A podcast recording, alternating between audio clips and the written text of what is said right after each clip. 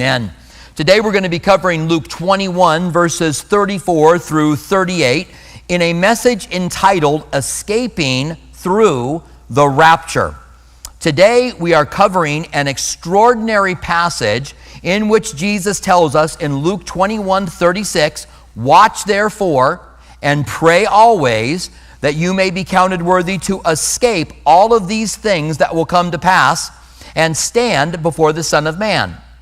All of these things that he says, pray that you'd be counted worthy to escape all these things, all these things he talked about are the tribulation period that he brought up in Luke 21, 25, and 26. We talked about that a couple of weeks ago. He talked about a time coming upon the earth that was worse than anything this world was ever going to see. It is the last seven years here on the earth. It is a time of God's wrath. It is a time of God's judgment. God is long suffering. God is loving. God is giving man more time to be able to repent.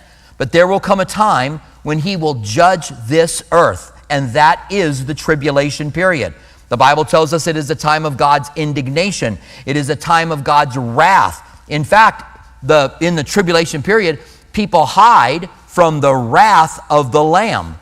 And remember, it is the Lamb that tears the first seal. There are seven seals, there are seven trumpet judgments, there are seven bowl judgments. These are all judgments poured out during the tribulation period, and the Lamb is worthy to undo the scroll, and he tears the first seal. He tears all seven of them, but the, the tribulation period starts and comes from God. Jesus said of those days in Matthew 24 21, this is what I just quoted, for then there will be great tribulation such has not been seen since the beginning of the world until now, nor shall be. So, the very end of the world is the worst time, the very end of the world as we know it is the worst time that this world is going to see. Because there is going to be the millennium period where Jesus will rule and reign from Jerusalem. It'll be when the child plays with the cobra, when the lamb lays down with the wolf. It'll be the time of peace on the earth. We'll talk more about the millennium period when we get into the book of Revelation. It should be pointed out that Jesus has made several predictions in Luke. He predicted that the temple was going to be destroyed and not one stone was going to be left upon another. If today you visit the Temple Mount, which is not part of the temple structure, but it was the Temple Mount that flattened out the mountain to build the structures on top of it, there is not one stone left upon that mount that was there when the temple was built. It was destroyed, and it was a magnificent temple as well. And, and everything was pushed off, just as Jesus said that it was going to be. He also said that the city of Jerusalem was going to be surrounded by armies and destroyed, and it was in 70 AD. He also said that Jerusalem would remain in Gentile hands until the time of the Gentiles was fulfilled. And Jerusalem stayed in control by the Gentiles until 1967. In other words, it is our days that saw the fulfillment of the Gentiles for the city of Jerusalem, and now it is under the control of Israel again. And I pointed out in our studies, this doesn't mean we agree with everything that the Israeli government does. But we do see that Jesus prophesied Jerusalem was going to come back under Israeli control and it has, and it has during our days, and this is a great sign for us. And the reason I point out that the predictions of Luke 21 that Jesus has given so far have come true is because if they have come true, God's kind of given us a down payment for the fact that there will be a tribulation period. That there is a time coming that is worse than anything that this world is ever going to see. No one knows when it is, even though people are predicting that Jesus is going to come back this September during the Feast of Trumpets and that the tribulation period is going to start right after that. No one knows when it is. And I've said so many times in our study of Luke 21 don't get caught up in the hysteria of date setting. Stay as far away from it as you can. Don't get caught up in following all of the prophecies and thinking that Jesus is going to come back on this date or that date. We don't know when he's going to come back. So Jesus said, get ready and stay ready. Now Jesus tells us, them and us, to pray that we might be counted worthy to escape all of these things that are coming. Let's look at the text. I want to read it to you before we break it down. Luke 21, 34 through 38.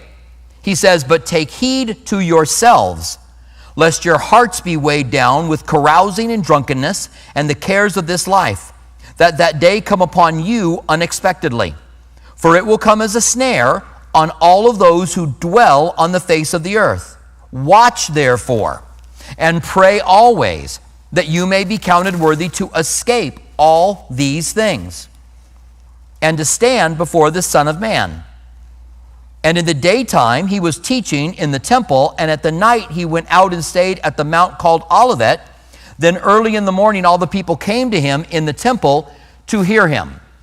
Now, at this point, I think it's important for us to understand we've been talking about Matthew 24, Luke, uh, Mark 13, and Luke 21 as being parallel passages. There is a possibility that Luke 21 is not a parallel passage, that Jesus was teaching on the same topic in the temple before he went to the, the Mount Olivet, and we have the Olivet Discourse that we find in Matthew 24 and Mark 13, and that would explain the differences between the two. You remember that Jesus talked about fleeing Jerusalem when it's surrounded by armies, and Matthew talks, talks about fleeing Jerusalem when you see the abomination of desolation spoken of by Daniel. So we have two different events one 70 AD that was fulfilled, and then one at the end of the world that we have yet to see. We have not seen the abomination of desolation yet. All right, so this is the passage. Now, when Jesus says, pray always, that you may be counted worthy to escape all of these things that will come to pass and stand before the Son of Man. He is talking about an event that we find in 1 Corinthians chapter 15 and 1 Thessalonians chapter 5. And before I tell you what the event is called, because I'm going to tell you that, and I'm sure you guys, most of you can guess, it's a resurrection. And that's important to understand. I, I think a lot of people don't get that the rapture of the church is just a part of what happens on that day. Both of these passages that I'm going to read to you that talks about us being changed in a moment in a twinkling of an eye, about us being caught up into the, the clouds to meet him in the air and forever being with the Lord, are resurrection passages. It is a resurrection. We might do better when we talk about the rapture to call it a resurrection and a rapture. Because all of the people from all of time, the Old Testament and the New Testament, who have died, and been buried or were burned or were lost at sea will be resurrected when Jesus returns for his church. This is a significant moment, and maybe even more significant than us escaping the tribulation period. If we're alive when the tribulation period starts, and that's an if, it's possible that we won't see the tribulation period for another 50, 75, 100 years, 200 years, we don't know. But if we are alive, the rapture, the resurrection, the rapture is more significant than uh, just us missing the tribulation period. God's bringing these people that have been in heaven in the intermediate state, and for the Old Testament uh, saints, they seem to live in a place called Sheol. Now, Sheol in the Old Testament is translated both hell and grave. It is a mysterious place in the Old Testament and probably is best translated grave, but that doesn't just mean the grave that's in the ground, it's the place where the soul was. And the Bible tells us that when Jesus died, he ascended. Who is this who ascended but him who first descended, Ephesians says, and he brought a host of captivities out of captive. So he took these Old Testament saints and he brought them up into heaven, their souls, their spirits. And the intermediate state is a bit of a is a bit of a mystery to us. The intermediate state is what theologians call the state between when you die now, and Paul said, if you die, to die here is to be in the presence of God. So, what are you like in God's presence? Your body is still here. What are you like in the presence of God? Are you just a spirit? Has God given you a temporary body? There are passages that speak to this, and we can look at those passages in some day. But it's important to realize that there are people that have been out of their bodies, maybe in some kind of temporary body for them, that are going to be reunited with their bodies, but they're now going to be the glorified body, the body that is like Christ. They are going to be complete. They're going to be who God made them to be. It will be David, it will be Abraham, it will be Moses, it will be Peter, it will be Paul, it'll be John. There will be this resurrection. It'll be the saints that we have lost, loved, and lost, and they will be resurrected to their bodies once again. That is one of the most powerful things about this event that is called the rapture. And maybe just focusing on those who are alive and remain is part of the problem why people go, Come on, you believe we're just going to be snatched off this earth? Because we're part of the resurrection. It's just happening to us, if, if it is us, it's not dying, which I vote for. That you and I can skip death and go into our glory, glorified bodies. I vote for that. Now, let me read you these two passages because I want you to hear them. These are the two main passages on the resurrection rapture, and that's what I'm going to call it from now on, by the way. That's the new term uh, that we're going to use the resurrection rapture because you'll see that's what it is. There, there's a lot more passages that talk about it, and I'll tell you what we're going to do for the next two weeks at the end of this study. But 1 Corinthians 15 51 through 55 says this Behold, I tell you a mystery. Right away, this event event is going to be hard to understand because it's called a mystery. And so when people say, I don't understand the rapture, well, it's a mystery. So it's going to be difficult to understand. Behold, I tell you a mystery. We shall not all sleep. And by sleep, he means die. It doesn't mean that they're not awake in the presence of God. There are people that teach soul sleep, that when we die, we, we, it's like taking a nap and we're all going to wake up at the same time. And we're going to be like, How long you been here? I just got here. Me too. How weird. Here we are. That's not what the Bible teaches. The Bible teaches that when we are in the presence of God, we're there with Him in that fullness of joy, just not in our glorified body. So it says, We will not all sleep, or we're not all going to die. But some are going to be changed in a moment, in a twinkling of an eye, at the last trumpet. The trump, uh, for the trumpet will sound, and the dead will be raised incorruptible. That's the resurrection. The trumpet will sound. The dead are going to be raised incorruptible. And then it says, And we shall be changed, for this corruptible shall put on incorruption, this mortal must put on immortality. So when this corruptible has put on incorruption and this mortal has put on immortality, then shall be brought to pass the saying, it, uh, that is written, Death is swallowed up in victory. O death, where is your sting? O Hades, where is your victory? Isn't that an incredible moment? That's why we long for the rapture, the, the resurrection rapture, because death is defeated, because all those who have died are living again. It's not just that we're like, well, we're going to leave all these people to suffer on earth, because if that were the rapture, it's just a point where where people are going to face the most difficult time they could ever face, then I say let's push it off as far as we can. But we say, Maranatha, come quickly, Lord Jesus, because it is going to bring an end to death. Oh, death, where is your victory? Oh, death, where is your sting? Because there's been this first resurrection where all of these people have been resurrected. Now, the people that are left behind, some of them Gentiles are going to give their lives to Christ. And we also know from Romans 11 25 that all of Israel is going to be saved. Now, I don't know if this means every single person in Israel or only the majority of them, but I know it can't mean a few of them. It's got to be the vast majority of them, and they're going to get saved. And then many are going to die during the tribulation period, some of them for their newfound faith in Christ. They've come to Christ and they're now in the tribulation period. They will face the Antichrist, they will face the persecution of those days, and they will die. And then at the end of the tribulation period, there is the end of the first resurrection.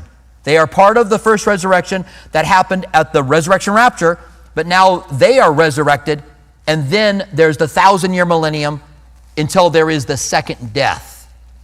The second death, instead, the first resurrection is compared to the second death. So after the millennium, there's the resurrection of all of those who were not in Christ. And they will go before the judgment seat of God, the great white judgment throne, and the books will be opened and they will have to answer for all the things they've done. You and I will not. Not because we are better than them, but because we have found faith in Christ. Because we received the work that He did by becoming sin on the cross that we might become the righteousness of God. So the rapture, the, the resurrection rapture, should be something we are excited about because death is swallowed up in victory. Oh, death, where is your sting? Oh, Hades, where is your victory? Now, the main reason, and I just said this, the rapture of the church is glorious because, uh, not because we escaped the tribulation period, because it's a resurrection. Now let me read the other passage on the resurrection rapture. This is 1 Thessalonians 4 13 through 18. Notice again, it's a resurrection. But I do not want you to be ignorant, brethren, concerning those who have fallen asleep. And, and again, this is just a, a picture when a Christian dies, they may close their eyes here, but they are awake in the presence of God. To be absent from this body is to be present with the Lord, Paul said. So they're not soul sleeping. They die, but they wake up in heaven. They won't be reunited with their bodies for a while, so they're in the intermediate state. So it says, But I do not want you to be ignorant, brethren, concerning those who have fallen asleep, lest you sorrow as others who have no hope. Someone had told them that I guess that if you if you died, then you weren't going to be resurrected. You had to be alive to be resurrected. They had some weird belief, and Paul's straightening that out. He says, For if we believe that Jesus died and rose again, that's the gospel, right? Jesus died for your sins, as the scriptures foretold, and he rose from the dead, as the scriptures foretold, and that if you receive what he did for you on the cross, you will be saved. So if we believe that Jesus died and rose again, even so, God will bring with him those who sleep in Jesus. That is, their souls, their spirits. He will bring them with him on this resurrection rapture. And then it says, For this we say to you by the word of the Lord, that those who are alive and remain until the coming of the Lord will by no means precede those who are asleep. They're going to be resurrected first. For the Lord himself will descend from heaven. And now that we know that this is the resurrection moment for Abraham, for Moses, for David, for all the New Testament saints, for all the saints in history, and for anyone who's died here recently, we understand this moment even greater. The moment becomes even a greater moment for us. It says, For this, um, for this we say to you by the word of the Lord, that we who are alive and remain till the coming of the Lord will by no means precede those who fallen asleep. For the Lord himself will descend from heaven with a shout and the voice of the archangel. So there's a shout. It sounds like it's the Lord himself. The Lord himself shouting. Like Jesus is like, I'm coming for you. All these people who have died, he's coming to get them and to bring them into the state they will be in forever, the state they were created to be in, the state that Jesus was in after his resurrection with a shout. And then it says, with the voice of the archangel, which may very well be, be uh, Michael, the archangel. My, Michael is the prince.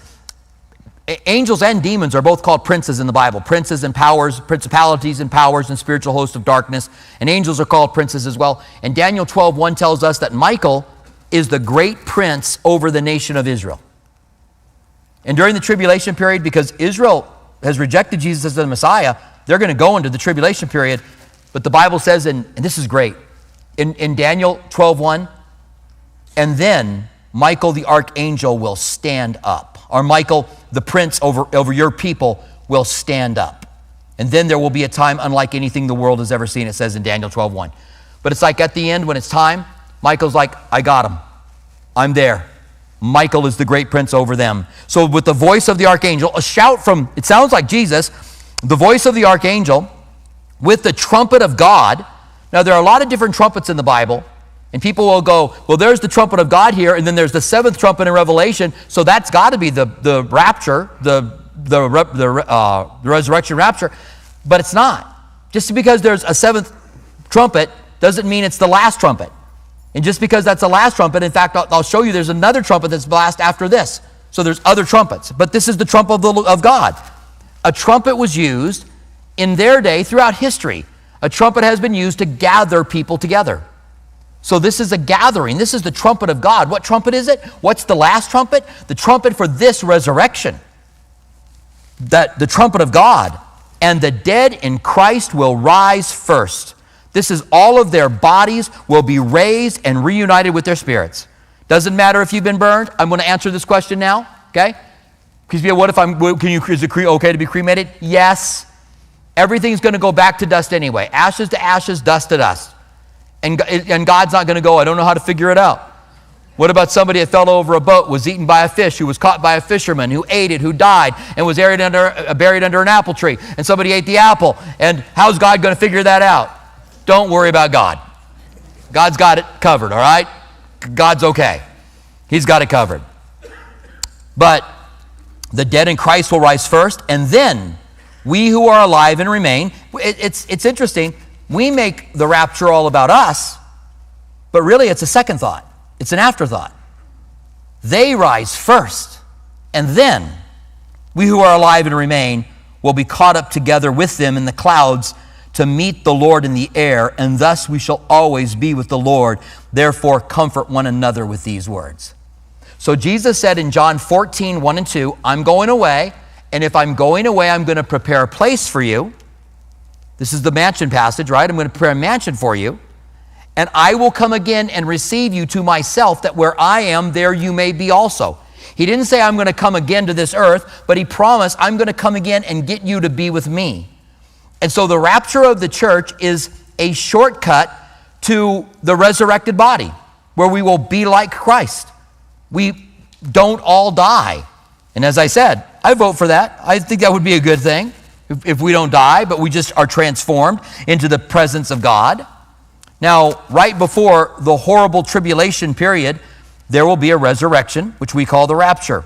And we are to pray that we would be part, be ready, because the tribulation period is a time of God's wrath. The tribulation period is a time of God's indignation and his wrath. And I'm not going to read all the scriptures. I'd make this too lengthy. At another point, I will read a handful of them so that you will see that it is God's wrath during the tribulation period. In 1 Thessalonians 5 9 and Romans 5 9, if you can remember 1 Thessalonians and Romans, they're both 5 9, says, We will not partake of the wrath of God. We have been, we're his bride. Why would God put us into his wrath? which is for the ungodly, for those who are in the world. And so we are his bride.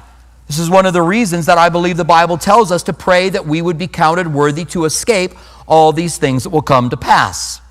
Now let's break down our text. In Luke 21 34, it says, But take heed to yourselves. Pay attention to your own life. Consider yourself now. Take heed of yourself when you're thinking about facing Jesus. Is there anything going on right now that you need to take care of?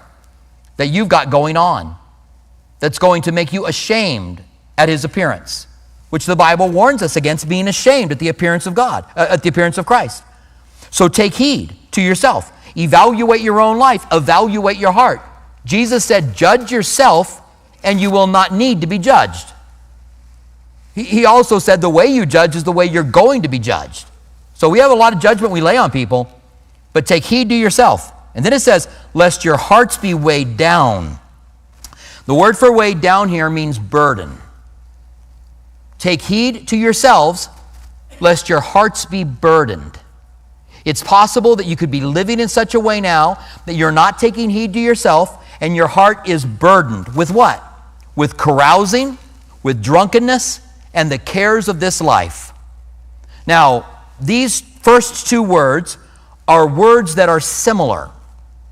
Carousing includes drunkenness, but it's more like partying. That's the idea of carousing. It's partying, but it is also seeking after sex. So it's someone who is carousing. It's like the bar scene. Someone goes out to see who they can pick up. That's carousing and drunkenness. Now, it can be argued that you can't have a drink I don't know how that argument plays out when Jesus created wine and Jesus drank wine. But this we know whether or not it's okay for you to have a drink or two, or me to have a drink or two, I know this it's not okay to get drunk. So carousing and drunkenness weighs down the heart. And then it says, and the cares of this life. This is not the first time Jesus used the cares of this life. In the parable of the sowers, he talked about the heart of a man, one being fallow, the enemy steals away the seed, another one being shallow soil. If you have shallow Christianity, things spring up quick, but they burn out because there's no depth in it. And then some could be choked out by weeds. And Jesus said the weeds were the cares and worries of this life. Well, how are we going to pay our bills? What are we going to do? How are we going to get the, the how are we going to make ends meet with a job? What are we going to do? How are we going to make this happen? So Jesus said in that pa- in, in another passage in Matthew 6:44, but seek first the kingdom of God and his righteousness, and all of these things will be added unto you. Seek first his kingdom and his righteousness, and all of these things will be added unto you. And so we have to evaluate our heart so we're not weighed down with drunkenness, carousing, the cares of this life, and that day come upon you unexpectedly. So if you're caught up in these things, if you're not seeking the kingdom of God, if you're not evaluating your life, if you're not ready, Jesus said, You don't know when I'm coming back, so you have to be ready. Jesus said, Not the angels nor the Son of Man know when I'm returning. So I come back to, to date setting. Stay away from it. No one knows when Jesus is coming back. I'm not going to be studying the Bible next week and go, I got it. I figured it out. I know the day Christ is, I'm going to go tell everybody when Jesus is coming back. That would go against the very word of God. When it says no one knows the day or the hour, the idea is you don't know when it's going to happen. It doesn't mean you don't know the day or the hour, but you know it's a two day event, so you know one of two days that are going to happen the Feast of Trumpets. We don't know. So the day could come upon us unexpectedly. Why is it not going to come upon us unexpectedly? If we take heed of our heart so it doesn't get weighed down with these things. Because we're ready. Jesus used the example of a thief that breaks into your house. You don't know what hour the thief's going to break in. Otherwise, you'd set your alarm and get up and stop him.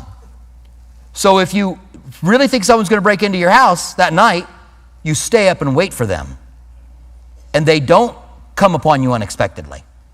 Because when you hear the door rattle, you know, there he is. I knew it was going to happen. There's the thief. That's the analogy the Bible gives us for the return of Jesus. It doesn't come upon us like a thief because we're ready. Are you ready for his return? So it doesn't come upon you unexpectedly. Is there anything in your life that you have to take care of between you and God now? And so he goes on to say, For it will come as a snare on all those who dwell on the face of the whole earth. Now, notice that term, earth dwellers. All of those, it comes as a snare on all of those who dwell on the earth. You and I, the Bible says, are not to be earth dwellers. We are sojourners. We're just passing through. We are citizens of heaven. Our citizenship is not here. We are ambassadors for Christ while we're here, as if we are imploring people to come to Christ. The thing about an ambassador, if I'm an ambassador of the United States to, to the UK, I'm not a citizen of the UK. I'm a citizen of America that's an ambassador in the UK for America. If we are ambassadors for Christ, we are citizens of heaven who are ambassadors here because this world is not our home. We are to be like Abraham, who looked for a city whose foundations were built by God. So, this tribulation period comes upon those who are earth dwellers. And if we're not earth dwellers, it's not going to come upon us. Listen to what Jesus says to the faithful church in Revelation 3:10. Because you have kept my command to persevere, I also will keep you from the hour of trial which shall come upon the whole world to test those who dwell on the earth. It's another earth dweller passage. The judgment is coming upon earth dwellers, not upon those of us who are passing through. And so Jesus goes on to say in verse 36 Watch therefore and pray always. Two things we're supposed to do. Watch therefore. Since we don't know when Jesus is coming back, since no one knows when Jesus is coming back, which includes 2025, September of 2025, which includes two, uh, September of this year, which people are setting dates for. There's so many people that are, which includes 32, you know, uh, 2032, which is exactly 2,000 years after the resurrection of Jesus. That'd be an awfully convenient time for the tribulation period to begin. But none of those, we don't know. So we have to watch. What do we watch? Well, one thing, we watch the signs of the times. It doesn't mean we know when it's going to happen, but it means the Bible says that in the last days, men are going to be lovers of themselves and not lovers of God. They're going to be lovers of pleasure and not lovers of God. It says in the last days, church will have a, a, look of power, but they will deny the power of God. They'll look like they're, they're loving and serving God, but they deny the power. The power isn't there. The gospel is the power of God unto salvation. And so we need to watch for his return. The Bible, Jesus said that lawlessness would increase and the love of many would grow cold. The Bible talks about false doctrines in the last days, that there will be many, that men will heap up for themselves teachers who will tickle their ears. The Bible talks about a convergence of pestilence and earthquakes and, and all of these things happening, which seem they're happening around us today. One of the signs of the last days is a perplexity of nations, which means they don't know what to do. I, I think we're there. I, I, I think we're, we're, we have the signs of the times all around us. There is perplexity of nations. We don't know what to do. What, what is the world doing? Because it doesn't know what to do. It's printing money. Japan, I got problems here. All right. Mute me for a minute. How's that? All right. Am I good? Good. All right. Thank you. I appreciate that. All right. So, um, what, what's the world doing to try to solve the problems they've got? They're printing money like crazy. So, the United States has taken a pause on that, right? The Fed now has stopped printing money, and they're trying to, to, to raise the interest rates to try to, to, to get a hold of inflation. But Japan's not doing that. The, the uh, European Union's not doing that. The rest of the world is continuing to try to print money to get out of their problems. There's perplexity of nations. It's not lawlessness is not just in the United States. It's all around the world now. There's lawlessness that, that fills the world. And there's a perplexity. What do we do now? I could have a few suggestions if they wanted some help, but I don't know that they do. But the, these are what the world's like, so we're supposed to watch. And I don't know about you, I don't even like to watch the news anymore just because it upsets me and I'd rather not be upset. It's good enough for me to know we're all messed up. And I don't need to know the details. I don't have to know the particular details because I don't know that I can do anything about those particular details of being all messed up. But we can look and go, this is what the world is going to look like in the end days, the last times, the latter days, and this is what the world looks like. One of the main keys is the nation of Israel. The Bible says, in the latter days, God will visit Israel and will bring them back to a land that was desolate, restore the land, and restore the people to the mountains of Israel. And today there are over 6 million Jews that live in Israel. And there were only a few thousands in the early 1900s. It has happened. We are the first generation since Israel was taken, was sent into um, exile after Rome destroyed it, Jerusalem, to have the nation of Israel. We're the first generation. So we should watch. And when, what should it do if we see more and more that it looks like the last days? Watch all the more. And then we're to do this Watch, therefore, and pray always that you may be counted worthy to escape all things that will come to pass. Pray that you'd be counted worthy. Pray that God would help us. Because the Bible tells us all we are like sheep who have gone astray. That all of us have struggles and difficulties, and that we should pray that we would be counted worthy. Watch therefore and pray you'd be counted worthy. How would we be counted worthy? Well, we wouldn't let our hearts get weighed down with carousing, drunkenness, and the cares of this life. And that we would escape all of these things that will come to pass. Again, all of these things context. Now, there are going to be people who will say, no, Jesus is just talking about life in general and that we want to escape all the things that come to pass if you don't live for Christ, and that's what they're talking about. But context is important, and context matters. And Jesus is talking about the tribulation period right before this. And then we have a promise. Jesus said, Every word that I tell you will come to pass. Heaven and earth will pass away, but my word will never pass away. And then he tells us this passage. Context is important. So when he says, Pray that you be counted worthy to escape all of these things, it's the abomination of desolation. It's the things happening during the tribulation period that he has just finished talking about. Go back and read the context and then come into this passage. You can't divorce a passage from its context. Once you do that, you're going to have problems. And then it says that these things would come to pass and stand before the Son of Man. Well, there, there's the resurrection rapture again. Pray that you'd always be counted worthy to escape all these things that will come to pass and to stand before the Son of Man, which we will all do one day on clouds, by the way. Not on this earth, but on clouds. Now, we're uh, going to look at this last little section here, but before we do that, a couple of things that we're going to do the next couple weeks. Number one, I want to do a biblical defense of the rapture. Now, what this means is, is that I want to break down the passages and the reasons why we believe the rapture will happen before the tribulation period. The next thing that I want to do the following week is do a study responding to the objections to the pre tribulation rapture.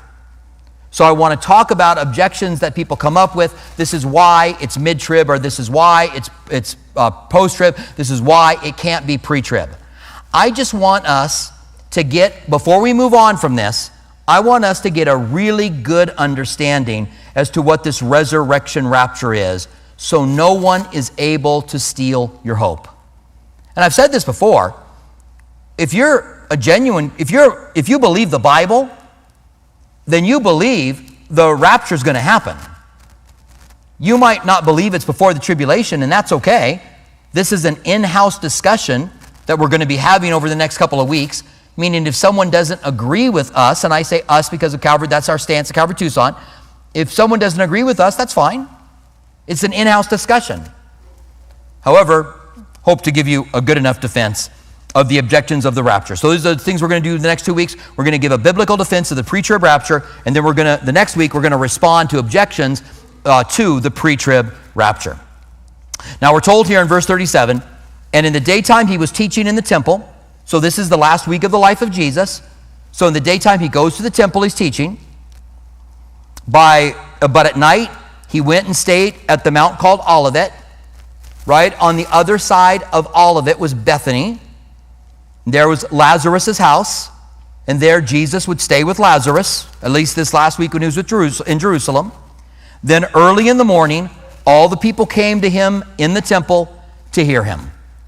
So Jesus spends the last few days of his life up until the point that he is arrested, teaching in the temple. Three things in closing. Number one, evaluate whether or not your heart is weighed down.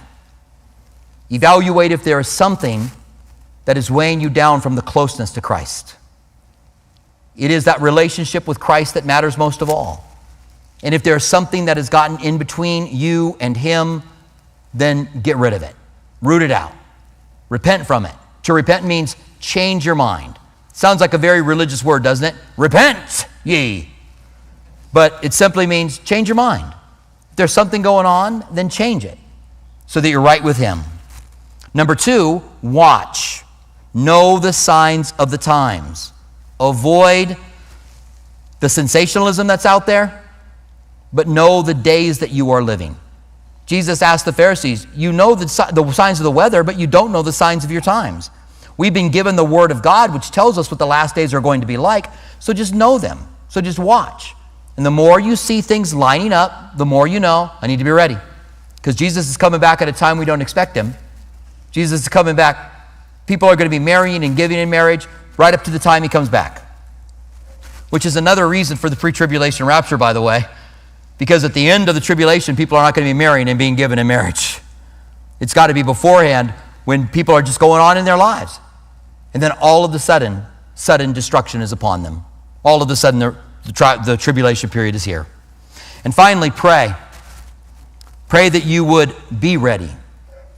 Pray that God would, would help you to stand for Him in these days, in these times. Shine for Christ. And I believe that God will allow us to be able to make a difference in the world because we are the light of the world, the salt of the earth. We've been given the keys to the kingdom to win people to Christ. Stand with me, would you? And let's pray together. Father, thank you so much for this passage. Thank you that your word speaks to us about how we are supposed to live and what we are supposed to do. We pray now that you would help us, that we might be able to evaluate our hearts and be ready and pray that we would be counted worthy to escape this tribulation period And thank you that the rapture is the resurrection of all the saints that have gone before us. What an amazing thing. And Lord, we do say, Come quickly, Lord Jesus, but we also pray that there would be many who would come to you. Grant us revival one more time. However much time we have left, may there be many people who come to Christ.